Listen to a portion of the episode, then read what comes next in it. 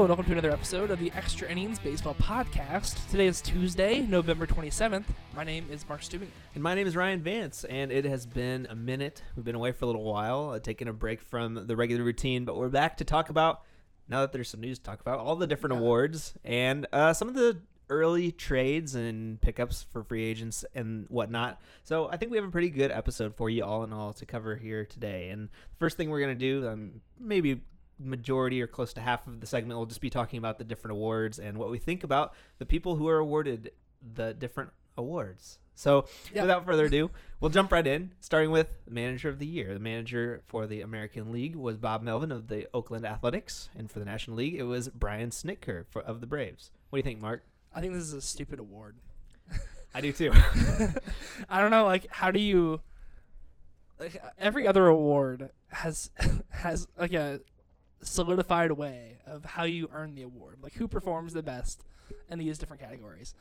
This does not have that. It's like, who's the best manager? Like, based on what? Like, yeah, And what always happens is it's always the teams that outperform their preseason expectations, which is fine. Like that's kind of a cool way to do it. Like, yeah, good job, Bob Melvin. Like the A's were supposed to finish like fourth, and they made the playoffs and won like almost 100 games. So that's great. But like, what? What's the? I just don't understand it. It doesn't make sense to me. Um, so I don't. I I've never really liked this award. It always just seems like arbitrary for who wins it. And Mhm. sometimes it's whoever wins the World Series, and sometimes it's not. Like I was kind of surprised Alex Cora didn't win it because first year manager, um, Red Sox obviously won the World Series and were just dominant all year. Um, but then you also have the problem of like how much of that credit is due to the manager versus the players. Um, one thing I will say, when I was if I had to pick my own manager of the year in the American League, I think a cool way to look at it is giving it to Kevin Cash, the Rays manager. He finished third in the voting, and they didn't make the playoffs, but dude pioneered a successful opener strategy. good point. Like that's big. Yeah, Right. it, it's a whole new element of baseball, and I totally agree. If you didn't say what you were gonna say, I was gonna say exactly the same thing. Like you could rename this award to like Manager of the Team that Exceeded Expectations Award. Yeah, it's like that's how it has always been. So it is. we've always, I don't know, yeah. And I mean, there's just no, look at look at the manager of the year in the National League. The top three is Brian Snitker from the Braves, Craig Counsell from the Brewers, and Bud Black from the Rockies. Like, all t- I mean, they're like I guess they were all assumed to be like okay, but they weren't harmful to the team. no. Um, so I don't know because uh, like Mike Shildt is fourth, Joe Maddon fifth, Dave Roberts sixth. So I think Dave Roberts team in two straight World Series. He should get some credit for that. He finishes sixth in this voting.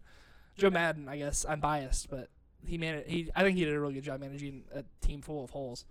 Um, obviously Mike Shildt did a phenomenal job taking over in St. Louis. So like, there's arguments to be made for literally every person on that list. So I just I think it's pretty arbitrary. Yeah, and there's no there's no way to compare. Like you can't say like, well, what if they would have had this manager Yeah. instead of this manager? Then how would this team have performed? There's no you can kind of do that with players in the Yeah. field. Like, oh yeah, if they had, didn't have this guy at shortstop, this probably would have been what you'd expect. But there's no way to determine that with managing. So I agree. Like, there's there's no way to almost no way to argue it. Like if you're like, well, I really think Alex Cora should be Bob Melvin. Like I can't counter you Mhm. with no. Like I'm like, okay, like that's nice. like Yeah. congratulations.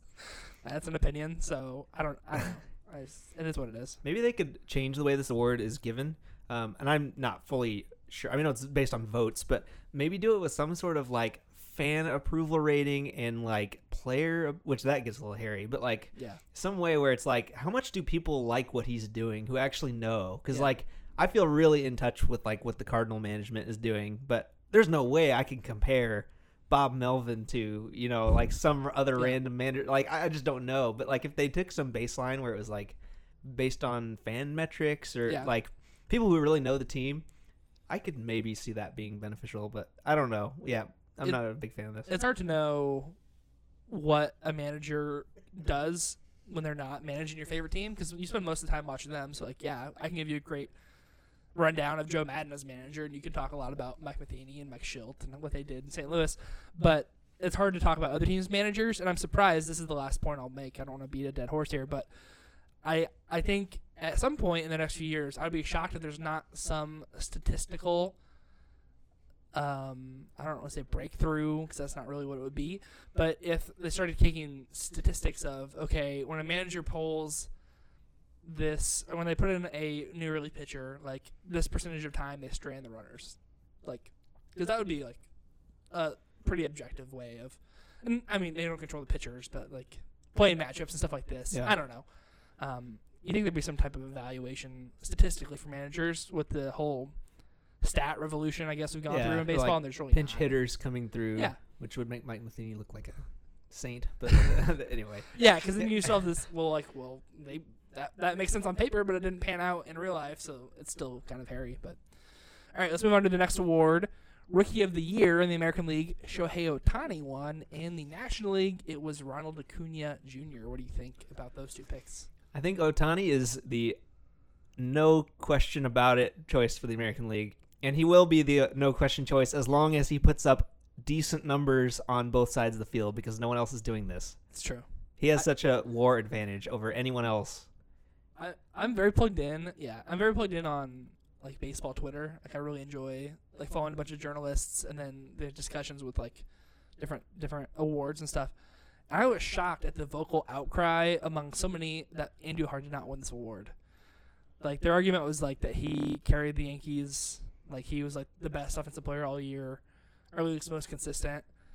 But like Ohtani was great, really great as a hitter, and he was really good as a pitcher. Like he provided you what 326 at bats. I don't know how many plate appearances. It's not on this page. 367. Okay, so he 367 plate appearances as like probably a top 20 hitter, top 30 hitter, and then he gave you uh 51.2 innings as like a really solid starter. Like it's just he was he's so good. Like no one else gave you that on both sides of the field. So um I was surprised at how upset some people were that he didn't win because I thought it was a pretty clear cut thing. Yeah, I, I think if you're gonna make a case for him not being it, you would make the case that he missed a lot of playing time, or like on both sides. Like he wasn't always ready to or able to pitch, and so he didn't. But he'd fill in at DH, and the are times he was completely injured. And like Andujar had, by comparison, 606 plate appearances. So like if you're just comparing those two things, like his batting against Andujar's batting, it's like, well, of course Andujar had like a way more complete season. A lot more counting stats, but ratio stats, Ohtani still beats him in this. Like he has a 70 point higher OPS. Interesting. Okay, that's a good point. So, yeah, I think like this shows how you don't like how easy it would be because he won MVP and he didn't even play a complete season. Like, what does it look Rookie like of when? the year, uh, FYI. or sorry, Just- yeah, that's what I meant. Sorry, I just want to clarify. Yeah, good catch. And so, like, if if Ohtani actually starts 25 games next year and puts up decent, like, how much more is he gonna be like a top notch candidate? So, like, it's really interesting to see like how is someone gonna beat Ohtani at MVP if he's able to generate a good chunk of WAR on both sides of the field. He's having Tommy John this offseason, so he won't pitch at all next year. He'll be like a full time hitter. Or at least what full time. I don't know what that means for him. Maybe five days a week. But yeah, I mean the year after that, like you think 2020, like if yeah, if he starts 25 games and he's pretty good pitcher and a pretty good hitter, like does he just win MVP every year for the next like five years if he's good? I mean, Mike Trout has something to say about it, but Yeah, it's almost just- unfair. in terms of WAR, like he's gonna rack it up a lot faster than Yeah. everybody else. the reality is his abilities are unfair. you know, it's like the fact that he can do two things when everyone else can only do one. It's just like, well, why would you choose anybody else? And I think that's the logic that makes me think he's a great choice for rookie of the year. In the National League, um, Acuna, especially a two-man race, and Acuna ran away with it. He got 96% of the um, votes here. He had 27 first-place votes of the 30. Um, I thought it was pretty close between him and Soto in my mind. Um, I do like that Soto had an OBP over 400. Not that Acuna's 366 was anything to scoff at, but Yeah. um, he's the first rookie to ever have an OBP over 400. Um, so I don't know. I, it's kind of it, it's you can go either way. I think um, Acuna is the better defender, and his WAR reflects that. So I wasn't really shocked that Acuna won, Yeah. but I think it's hard to pick between those two. Yeah, me. I, I agree that I think uh, Acuna was the right choice. Um, yeah, for most of the reasons you said, and I think you could attribute some of the OP, OBP of Juan Soto to the fact that he's on a non-competitive Nationals team where he doesn't necessarily have to be pitched to as much. It's true. I can't say that that's the. Re- I'm sure a more informed person could speak to the truth of that or the reality of that. Um, I don't know where Harrison Bader ended up finishing, but because Sixth. I'm because I'm biased, He had one vote, one vote. not for first, just one vote. Sure. He was tied for sixth with Yosh Yoshihisa Hirano. from the Oh, yeah. Diamondbacks Yeah, and him. Jeff McNeil from the Mets. Okay. So the final voting then uh, was Acuna had 144 points, Soto had 89, Walker Buehler had 28, Brian Anderson had four, Flaherty had two, and then those other three had had one. Okay. Yeah, I know there was some buzz about about Bader being it just like because his defense was so marvelous. I think And- his hitting fell off a little bit. It did, end. yeah. So it kind of took him out of contention. But uh, one for any Cardinal fans out there, Acuna definitely deserved this. Yeah, he had more WAR than Soto though. Fun fact, at least on Baseball Reference, which is what I'm looking at. Well, I think that's all for Rookie of the Year. Yeah. Anything else to add? Nope. Okay, so we'll move to Cy Young, uh, and Blake Snell of the Tampa Bay Rays won for the American League, and J- Jacob Degrom of the New York Mets in the National League. And I think I don't know what to say about this. Like, well, I'll let you start. Um, National League was no question to me. Yeah. Um, I was really shocked that Degrom didn't sweep it. I don't know who voted for, who gave Max Scherzer one first place vote, but they were wrong. Sorry, but Jacob Degrom definitely should have won this unanimously. Not that it matters. Um, so the final voting there was Degrom, Scherzer, and Nola. Freeland was fourth. Corbin was fifth. Miles Mikolas finishing sixth. Let's go. Um, so Degrom was a pretty clear cut. I don't think anyone was shocked he won. Mm, Excuse me. Um, looking at the AL, I thought it was really close between Snell and Verlander. Um, it was a really close vote. Um, vote voting total, Snell got 169 points and Verlander got 154 points. They split first place votes, so Snell got 17 and Verlander got 13. So um, very close to the top there, but I thought if I had to pick one, I think I would have went Snell. Um, the argument against him is he only threw 180 innings compared to Verlander's 214. Um, but the ratio, for the most part, went to Snell. He had a better ERA, um, and his, uh, I guess his whip was actually worse. Um, but the ERA under two, where no one else did that as a starter in the American League. Yeah, 0.7 ERA is pretty drastic. You Yeah. know, difference between like a 3.5 and a 4.2. Bring that down the other direction, like yeah, that's pretty significant. There's a really good article on Fangraphs, but right, I think after this award was named, and you should look it up if you have any interest in in the Cy Young voting. Um, Jeff Sullivan from Fangraphs wrote it, and he voted for Justin Verlander, and he explained why he did. And um, I don't want to get too far into it, but essentially he was saying um, there's a big BABIP difference allowed between the two. And the thing about the BABIP difference is that it was when runners were on base. Like, Interesting. the BABIP against Blake Snell was like ridiculously low when runners were in scoring position and on base, Mm-hmm. Where Verlander's was like really high. So like all these hits that like maybe wouldn't usually be hits were hits when it would have hurt Verlander more. I see. So it was really interesting argument, and it was really more in depth than that. Um, but it was cool to read. So um, if you're interested more in comparing those two, that would be something I would encourage you to check out. And some of the uh, maybe more interesting things about this discussion, I guess I should give you my thoughts. I, I agree. DeGrom, I like him as my choice for the National League, although I would say that there are some stats that maybe make Scherzer a viable second candidate. And I really like Blake Snell being the choice for the American League, um, especially with like the low name value. I mean, he just like came out of nowhere and had a dominant season, so really like that one. But what I do think is interesting is how baseball has like finally migrated away from the win loss record. Yeah. because Degrom's sad looking ten and nine record, I think in the past would have been like a turnoff for a Absolutely. for an award like this. And I'm so glad we're looking past that now. Started in 2012. Felix Hernandez won the Cy Young, and he was like nine and 11, or 13 and 12. It was Mhm. like really close to 500. Yeah, I think he had a losing record that year, and he won the Cy Young because he was just ridiculous. Yeah, Um, but yeah, no. Thankfully, people are realizing that win losses is not a gr- not a great way to determine who's a great pitcher. exactly. Because this neither of these guys like it would have gone the other direction if we looked at win loss records. Well, Yeah. I guess Blake Snell was 21 and 5, so that's not true at all. But um, Scherzer did have more strikeouts, and I still have not landed exactly where I think um, strikeouts should weigh in a pitcher's value. I think ERA is still maybe like about as clean cut as it gets when it comes to assessing a pitcher's value, and so I'm glad that these guys with sub two ERAs got got the nod for the award. But they did beat out guys who had more strikeouts than them, and it's not as dramatic in the National League, but like Verlander did have 69 more strikeouts than Snell, and like at what point is that like? Where does that fall in in the assessment of a pitcher's value? I don't know. I mean, obviously strikeouts are the most valuable outs you can get because there's no chance of a ball being put in play, um, which obviously is the goal as a pitcher. Um, so I think it, they are incredibly important, and you shouldn't underscore the value of them. But I think when there's, I think that would have been a bigger factor if the difference in ERA was not as pronounced as it was. Like yeah, if Snell had a 1.89 and Verlander had a two, then you're looking at the strikeouts. And you're like, well, he had what, 69 more. Like maybe Verlander should win because the ERA difference isn't that big. yeah. And he had more innings, and he had you know um, I think it comes into play.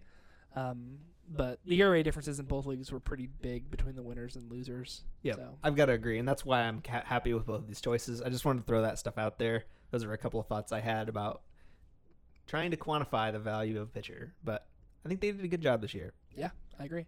Uh, moving on to the final awards, we'll talk about um, MVP. Uh, of course, Mookie Betts of the Red Sox took it home in the American League, and Christian Yelich of the Brewers and the National League. I don't think either of these came as a surprise. What did you think about these awards? Uh, I thought that they were uh, great choices. I, I mean, not that I don't know. It's this day and age in the sabermetrics era. I don't think you can make like a the atrocious choices that maybe you were able to make in years past. I mean, I can think of some some like notable rip off picks in the past, but like I think they've done a pretty good job the last couple years. I mean, there are some other names that deserve being mentioned. You know, like Freddie Freeman had a really good year, Nolan Arenado, but I'm definitely Mookie Betts, like no question. Like I think that's an easy choice in my opinion. But uh, Christian Yelich was maybe a little bit more controversial. I I could definitely see people wanting to like come up with another choice. But if you take a step away from the sabermetrics and think about how much what he did for that Brewers team, I just think there is no way like he th- that team wouldn't have been in contention without Christian Yelich. I think it's. I would disagree, not d- totally disagree with you, but I view it as the other way, where I think Christian Yelich was a very clear choice in the National League. Oh really? where I think Mookie Betts was more controversial in the American League. Um, not that I don't think Mookie Betts should have won. Um, I would have voted for him over Mike Trout, and you know, if you've ever Yeah. listen to this podcast, you know that I love Mike Trout, and we should all love Mike Trout because he's the best baseball player that probably almost all of us have ever seen play. Um, and it his numbers were better, but I think Trout wasn't that far away that he probably could have got more votes than he did. He only got one first place vote. Um, Betts got 28, and then the other one went to JD Martinez, someone who I guess loves counting statistics like home runs and RBIs. yeah. Um, where I think Yelich just, I mean, in the American League there were more, there were better, there was more good players essentially, Yeah, yeah, that's true. which isn't surprising to anyone. Everyone knows that right now. Um, but Yelich's 1,000 OPS, there's no one else close to that number. Um, where you look in the American League, there are three players with over a 1,000 OPS. So, um, I mean, Yelich, if this award was given at the end of August, it would have been really close between him and Baez, and I think Baez might have won it. Um, Yelich had like a historic, rid- absolutely ridiculous second half. yeah, absolutely. Um, I think his home run to fly ball ratio in the second half was like 48%, which is like unheard of. Like Mhm. half of the balls he hit in the air to the outfield were home runs. Like that doesn't happen ever anywhere. so, um, I thought it was pretty uh, obvious he won. He he only got 29 first place votes. The one other one went to Jacob Degrom actually. Um, so I don't know. I, I I think the people who should have won won, but I would say the American League in my mind was had better runner ups, runners up. I don't know. If that makes sense. Yeah, sure. and I, yeah, I think one interesting name that wasn't at the forefront, who also deserves a lot of mentioning, is Lorenzo Cain. Like, I don't Sure. know how the Brewers went out and picked up two guys for both MVP candidates, and one of them winning. Seventh. But like Lorenzo Cain on another team is like top three, maybe. Like his his WAR was really good, mean, I, I have ESPN up right now, which is probably not the best place to go to look at WAR. It says he got six point nine, which Yeah, I don't know what they use. um, is really good, and so I'm I'm kind of feel bad for him because yeah, that's, that's baseball reference WAR. is it okay? On uh, Fangraphs, he had 5.7 and finished fourth. Ooh, that's notably different. Okay. yeah. And uh, also, we threw this caveat out last year, but I have no interest in seeing a pitcher win MVP. Yeah, we talked about this a lot before, but yeah, So- go ahead and Obviously, like Degrom led the National League in WAR, but he is eligible for the Cy Young, and I think he wins the Cy Young, and a position player wins MVP. That's I think yeah. he- I don't want to get too far into this because we talked about it before Yeah. pretty extensively, but I I agree with you that I would not vote for a pitcher to win MVP, not because I don't think they could be the most valuable player, because if you look at WAR, Jacob Degrom 100% had more than all the hitters. Mhm. Um, but it's more so that they're like the premier awards are Cy Young and MVP. Cy Young is only eligible for pitchers. I think MVP should only be eligible for hitters unless they make another award that would fill that gap. like Silver Slugger or something. No, And- that, and they work- ha- that works different. Yeah, they have those awards. They have Silver Slugger and they have the Hank Aaron Award, which is like outstanding offensive player, but that doesn't encapsulate defense. Sure. So if they had another award that was like best position player, and then they did an MVP separate from that, I'd be Mhm. totally fine with a pitcher winning it. But I don't like the idea of a pitcher winning Cy Young and MVP. And I know there are people who would vehemently disagree with me and you on that, but that's the way I see it. Yeah. So I don't really have a problem with Degrom getting a vote because, like, yeah, if you if that's your point of view, then sure, he was the most valuable player. Um, but I just don't like that personally. Yeah, and even you know if you got if you really want to think about who was most valuable, literally, like maybe he was, but yeah, that, that exactly what you said. We And then it gets into the most valuable dynamic of does that mean best statistics or does that mean like if you take them off this team, this team is not as good or this team has to be in the playoffs to for you to win MVP? Like you get in all these little caveats yeah, where people will like value oh, is relative. people will say, like Mike Trout should never win MVP because the, the Angels haven't made the playoffs," and it's like, but like how that's not his fault. Like, Yeah. what do you what do you want? I don't understand. So anyway, that's a whole side topic. We could do a whole podcast on the MVP award, um, but we'll let it go, I guess, for now. Yep, and we'll let go all of the awards discussion and take a quick plug segment. I don't know what I'm talking about, but first you can you can find us. Uh, well, send us an email extra innings podcast at gmail.com. Third time's the charm. We would love to hear your thoughts about what we can do to make this podcast better, or we'd even love to introduce a segment where like we answer some questions you might have. Uh, we'd really love your feedback of any kind. So consider sending us an email extra innings podcast at gmail.com. You can find us on social media. On Facebook, we are Extra Innings Baseball, and on Twitter, we are at Extra Innings Pod. That's at Extra Innings Pod, and you can just look for the cover art on both of those sites. We'd also love it if you left us a rating, um, whatever application you use to listen to this podcast. A rating helps us. We also we get to see that feedback, and so we know how we can improve the podcast. And it also lets others know what you think, and gives us a little more uh, notoriety in the podcasting realm. So we'd love it if you left us a rating on whatever app you happen to use.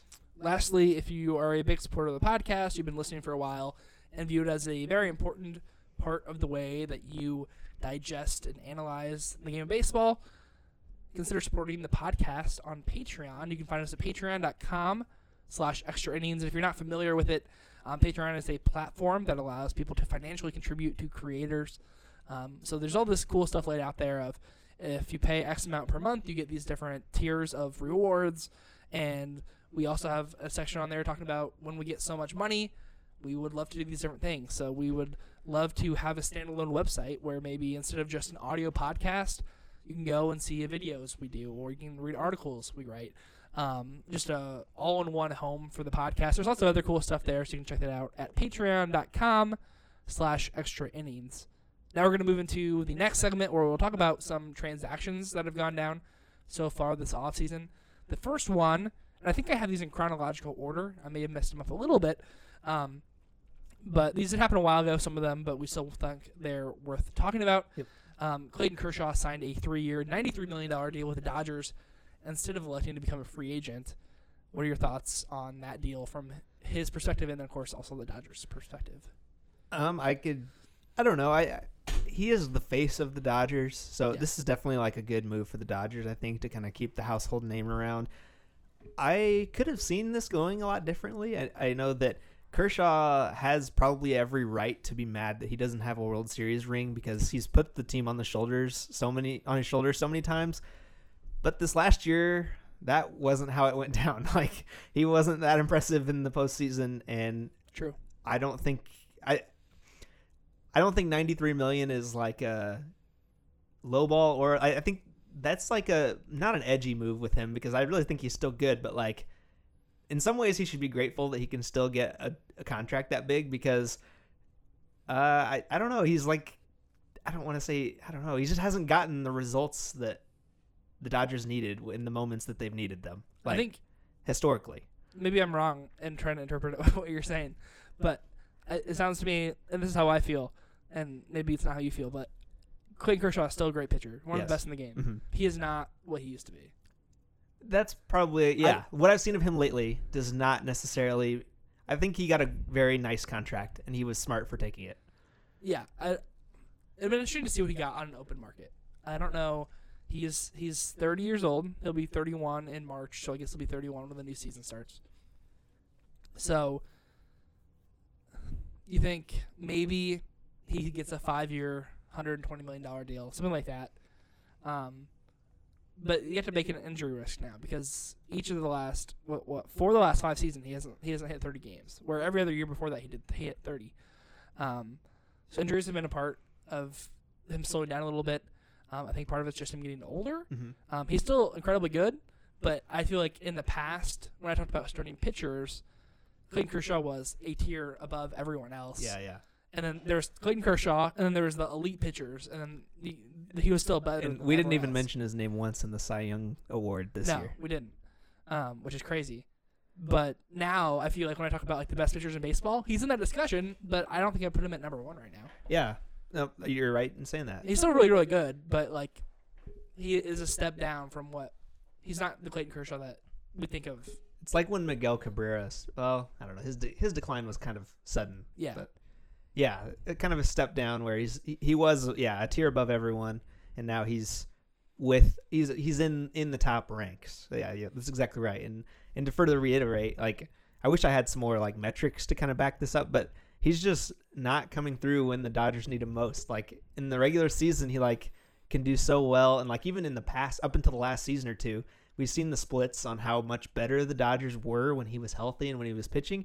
And then that has just changed where like the Dodgers are now the ones who are able to win games and then they need him to come through in the moments when vintage Clayton Kershaw would always come through and he hasn't done it. So um I can kind of see both I, I could have definitely seen this going a different direction where both teams or both him and the Dodgers are ready to like part ways. yeah, Like the Dodgers have grown up out of the Kershaw era, like they just don't need him anymore. And then Kershaw's like, I'm ready to go somewhere that I can win.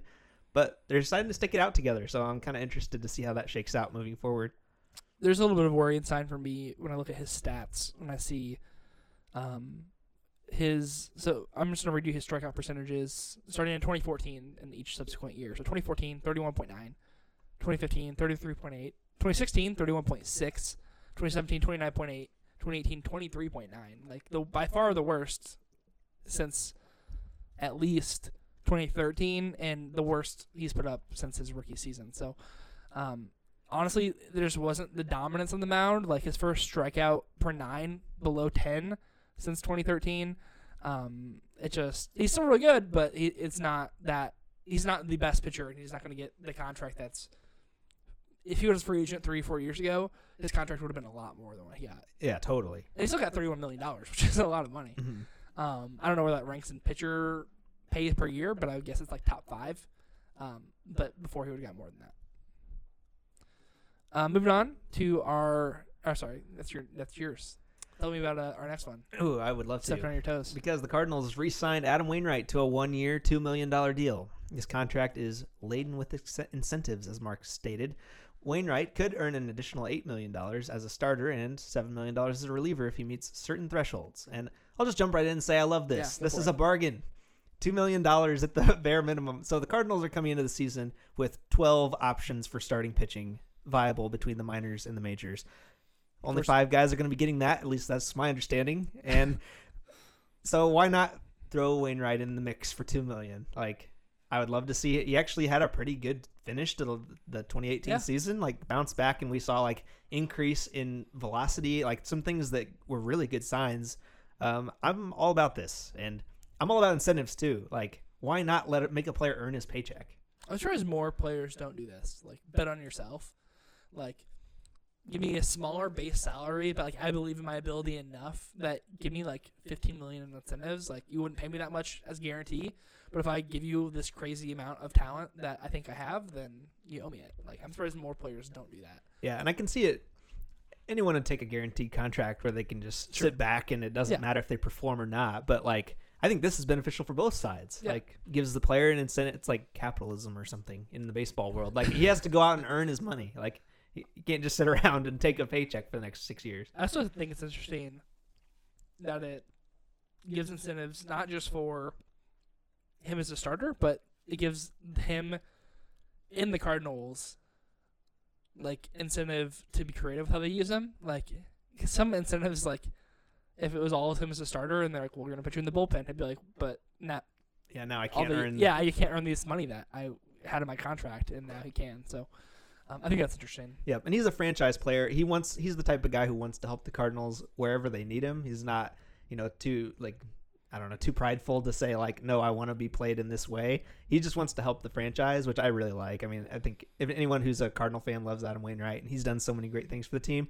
So it's cool to see him like have the right state of mind to realize that the way he can help the team now may not even be on the field. Like it might be Yeah. sitting on the bench talking with the young guys, but he he wants to do that. He wants to do whatever he can to help the team. So I'm excited for this. Sure.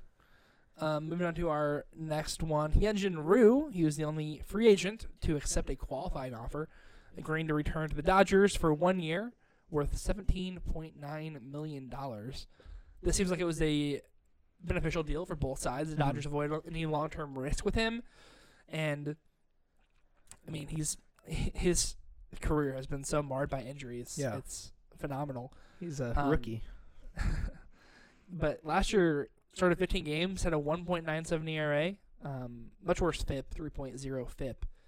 But um, overall, I mean, I think I think this is smart for him because he's gonna get a higher annual contract value here, and he's gonna have a chance next year to go out and show like, hey, I'm healthy, I can pitch 30 games a year and be good, and then he'll be free agent again next year. So Yep, I think this is pretty good for both sides because obviously, like by far the best numbers he's put together in a single season last year, and so Dodgers will get a chance, low commitment as far as long, like the length of the deal. Like if that number, if those numbers weren't sustainable and he doesn't do that well, you're only on the hook for one season. Yeah. but like you like you just said, if he does really well, he's free to go somewhere else and make a ton more money. it's true. Next, the Diamondbacks signed Eduardo Escobar to a three-year, twenty million dollar, twenty-one million dollar contract. And I've got to admit, I wasn't aware of how well he did this offseason until Mark kind of brought up how underrated he was. Put together Yeah. some really solid numbers. Yeah, and 3.5 WAR last year is like a third or over a third of his career total. Um, so maybe it's a flash in the pan. I don't know. Um, but last year hit 272, 334, 489, 23 home runs, and 84 RBIs, with time spent in both Arizona and Minnesota. And I was a little puzzled by the fact that he accepted this before becoming, excuse me, an actual free agent, because I feel like he could have probably done better because he can play outfield, second base, third base. I was gonna say his versatility is worth a natural like five million a season just alone because he can play so many different positions. Yeah, and I mean, I think of Marwin Gonzalez is going to be one of the more sought after free agents this offseason because he can do the same thing. He's probably not as versatile as Gonzalez is, but he's a 29 year old guy who played a really plus defense at third base this year, emerged as a really solid defensive third baseman, and hit well above league average. Um, had a WRC plus of 117, and I mean overall made strides. Uh, cut or upped his walk percentage um, considerably. Um, had the highest line drive rate of his career. Like overall, really solid season for this guy. And I'm I'm just the, I think the Diamondbacks got a really good deal here, especially if he continues to play this way. Um, but I think he was probably not as wise. I guess I I wonder if part of it is seeing what happened at the market last year and how these guys didn't take some of these early deals they were offered for multi-year contracts Uh-huh. and then ended up with like one-year, ten million dollar deals in February.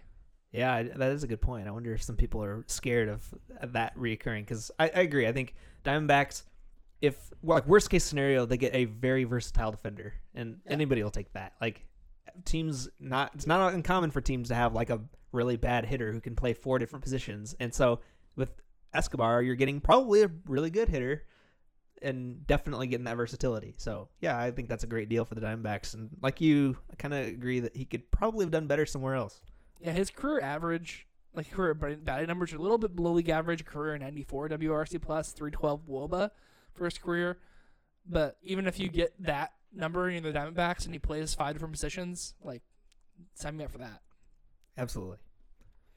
Moving on to the next one, more of a minor one, but wanted to mention it. The Red Sox re-signed World Series MVP Steve Pearce to a one-year, six point two five million dollar deal. So uh, Pearce, of course, um, had that heroic World Series and really played well in Boston last year. Um, actually, really overall last year's really solid player, but in Boston hit 284, 378, 512 with 11 homers. I'm sorry, uh, that was that's total 11 homers, 42 RBIs for the season. Just really good season for him in only 76 games. Yeah, and 50 of those with Boston with the seven home runs and 26 RBIs. Um, really came through for them when they needed it. It seems like a lot of American League teams are already like powerhouses like them and the Yankees, really bolstered by guys like Pearce and Luke Voit. And so cool to see him getting to stick around. I mean, I think this this is the team you want to be on right now. So Steve Pearce getting to stick around, like you need to be a part of a really awesome team. That's that's pretty good. I 6.25 million, I don't know. That's not much money. Yeah, it it's like it's hard to assess the value because after you get to below a certain amount, it's like okay, he's this isn't really a significant cost to the Red Sox. Like, is he worth this? It's like, uh, I don't know. It's only one year. So yeah, it's, it's like it, it's a low commitment contract. It's just more notable that Steve Pearce will continue playing with the Red Sox. He's been like an every other year hitter since 2014. Like you'll get like 161 WRC plus, 93, 136, 100, 140. So maybe next year will be an average year for him. We'll see if that continues. We will. Next, the beginning of the dismantling of the Seattle Mariners. The Yankees Ryan's acquired. team. I know. Well, second favorite team, but yeah, the Yankees acquired James Paxton from the Mariners in exchange for prospects Justus Sheffield, Dom Thompson Williams, and Erik Swanson. So, don't have a ton of information on those prospects. Sheffield really high rated pitching prospect. Okay, I think I've heard that name now that I think about it. Um, yeah, James Paxton. I think we know what we're getting there. Yankees more pitching. That's what they need too. Exactly. Um, I mean, Paxton, of course, very well known for the injuries he's gone through throughout his career. Um, but when he's been on the mound, like he's been phenomenal. Last year, 3.76 ERA, which you don't love, it's a little high, but 3.24 FIP, 3.02 xFIP, so it looks like it was a little higher than you'd like, um, or at least than it should have been. A 11.68 strikeout per nine, 2.36 walk per nine. Like overall, really solid numbers. Mm-hmm. Um, being a lefty in Yankee Stadium is pretty solid because that, that right field porch is so short. Like you're not as worried about it as a left-handed handed pitcher as you would be as a right-handed pitcher. Mm-hmm. Um, but yeah, the, I think it's a great deal for the Yankees. Yeah, I, I have to agree. I mean, we'll, we'll only time will tell with these prospects, but Yankees needed just that. They needed starting pitching. That was their biggest weakness coming into the playoffs, and James Paxton will be a great addition to that. Yeah, as long as he stays healthy, this is a plus deal for the Yankees. Probably the biggest uh, move so far this offseason, I would say. Yeah, I think you're right. And moving on to our final transaction we're going to highlight here. The Braves, actually two transactions, I guess, brought in two big name veterans catcher Brian McCann on a one year, $2 million contract, and third baseman Josh Donaldson on a one year, $23 million deal. What do you think about those two moves for the Braves? I love bringing back Brian McCann for a negligible amount of money. Like, there's no pressure for him to actually do anything good, but just the, the fans are gonna love having him Yeah, in in the lineup, and you know he can fill in from time to time. that veteran presence on a really young roster. Yeah, true. And, and I don't know, like he's maybe not the most. I'm not gonna say that he's like the type of guy you love to have your young players. You know, I don't think he's like the the nourishing veteran. Like Yeah, you, he's you- pretty intense. Yeah, but I. Uh, Uh, but, but I will say that he's very well known around the league. Publicly, his players like swear by how good of a teammate he is. okay, well, yeah, maybe I guess that's true. Most of the incidents with McCann have mostly been with other teams, like other players. Yeah, the field, exactly. yeah. Like home run trots and stuff. Oh yeah, he's not about he's not about the uh, he's all about the unwritten rules. Like he's a very traditional baseball player. So I hope Puig gets a disgusting bat flip and we get to see an altercation at home plate. that would not shock me. But I imagine Tyler Flowers. and I might go as far as to say I think Tyler Flowers will get more starts than Oh, McCann. he will, hundred percent. like I was looking at roster resource just now, and it has McCann listed as the starting catcher. doubt I, don't think that's true. I think it'll definitely be Flowers, and then McCann can just fill in. And like you said, veteran presence ultimately. Um, but great to bring him back. Like I'd love for like the Cardinals to do this with Pujols someday or something. Like that'd be awesome. I think any fan base loves this type of thing. Um, yeah, I, honestly had kind of forgotten before I looked at his page. He had spent nine years in Atlanta. I mean, I knew he was there. That's where he started his career, but I wouldn't have guessed it was that long. Oh, okay. Yeah, I, I knew that. He, I, when I think of him, I think of the Atlanta Braves. So yeah, great homecoming. But I think more notably is the Josh Donaldson. Well, obviously the mo- Josh Donaldson coming to the Atlanta Braves. Yes. This is an interesting move. He'll be playing third base, and that seems so. Like Adam Duvall is going to be on the bench, I guess. Which after last season, I Yeah, he, hasn't become fair. what what we thought Cincinnati would be. Uh, yeah. So I, I think this is fine. This is like a good pickup for them. Fills a hole. Absolutely. This is great. I think this is a great move for them. Um, Johan Camargo, who has spent most of the time at third base for them, so it kind of puts him into like a super utility guy role. And he had been really, really solid last year too. So you you love having that guy who can be above average and play five positions, kind of like we talked about with um, Eduardo Escobar. Yeah. Um, this is a great deal for both both sides. Donaldson has a chance to come out and prove how good he is. I mean, he is one season removed from being like one of the best hitters in the league, Mm-hmm. and mainly it was hampered by injury. It's not as if when he was on the field he played bad. Um, he had a slow start to the year, but uh, even in the last month, he hit really well for the Indians. Mm-hmm. Um, I think, excuse me, coughing a lot today. Um, I think he's going to fill a huge role for for the uh, Braves, and uh, this is definitely a prove it deal. Like one Yeah. year, pretty solid money, but if he if things go well for him, I mean, next year you can see three four year deal, uh, twenty five million a year, pretty easily for him. Yep, gotta agree. And maybe it's the chance for the Braves to earn loyalty. They, they, they put their trust in him so they can extend him long term. I think that'd be a great deal if he can prove it. And last year when he was healthy with the Indians last month, he hit 280, 400, 520. So pretty pretty typical uh, Josh Donaldson line there. So um, I think these are phenomenal moves by the Braves. They Yeah. again the McCann one has less impact than the Donaldson one for sure, but bringing in two veteran guys on a really young roster um, who can really elevate this team and they're not taking any long term risk at all um, is huge. So this is a great move by the Braves, I think. Yep, gotta agree. And man, it's a good time to be a Braves fan because it seems like they're making all the right moves. They've completed the rebuild. They've got a lot of young talent, and now they've just like put the icing on the cake with the really solid veterans who have have all that playoff experience. Too, Yeah. which is something that arguably they could have used last year. Absolutely. Okay, that we're almost done with the podcast here. We just have some other news that we'll briefly fly through. Some interesting things that have happened since the offseason. First, Joe Mauer and Adrian Beltre have both retired. And the first thing I mentioned to Mark this before the podcast, I said, Wow, I have witnessed the whole career of Joe Mauer because I remember when he was that young phenom rookie and now he's retired. I'm starting to feel old. yeah, it's it's kind of weird because you said that and I hadn't thought about it, but most guys who are retiring, like, I wasn't really paying attention when they started, and I remember Joe Mauer being like the young, like you said, the young and upcoming guy. I remember he won MVP. Like this guy's gonna be great forever, and he was really good, but it just, yeah, it's kind of like wow, like I've been watching baseball for a long time now. I know we're still pretty young relatively, but it just kind of hits you that way. Yeah, exactly.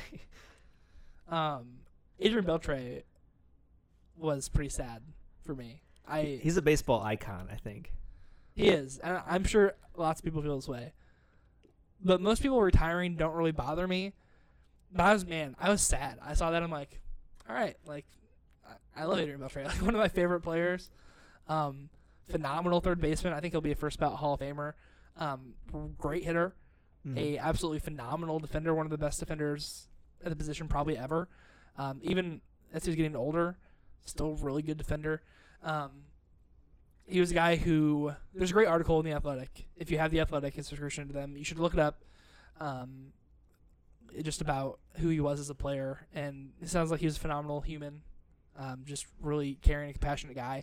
And he played the game with like he just had fun. Like Yeah. I feel like he had so many like ridiculous moments. Yeah, he and Elvis Andrus will go down as like as an iconic left side of that Rangers infield. And him and Felix Hernandez were like great friends. Whenever they faced each other, it was always really funny.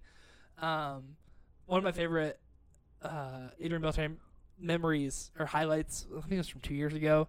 You probably remember seeing this, but like he wasn't standing in the batter's box or not in the batter's box in the on deck circle. He was standing like closer to the home plate than the Oh, on deck yeah. circle. Yeah. And so the umpire's like, "Hey, you need to get in the on deck circle," and he didn't want to move, so he grabs the on deck circle and pulls it to where he was standing, and he got ejected.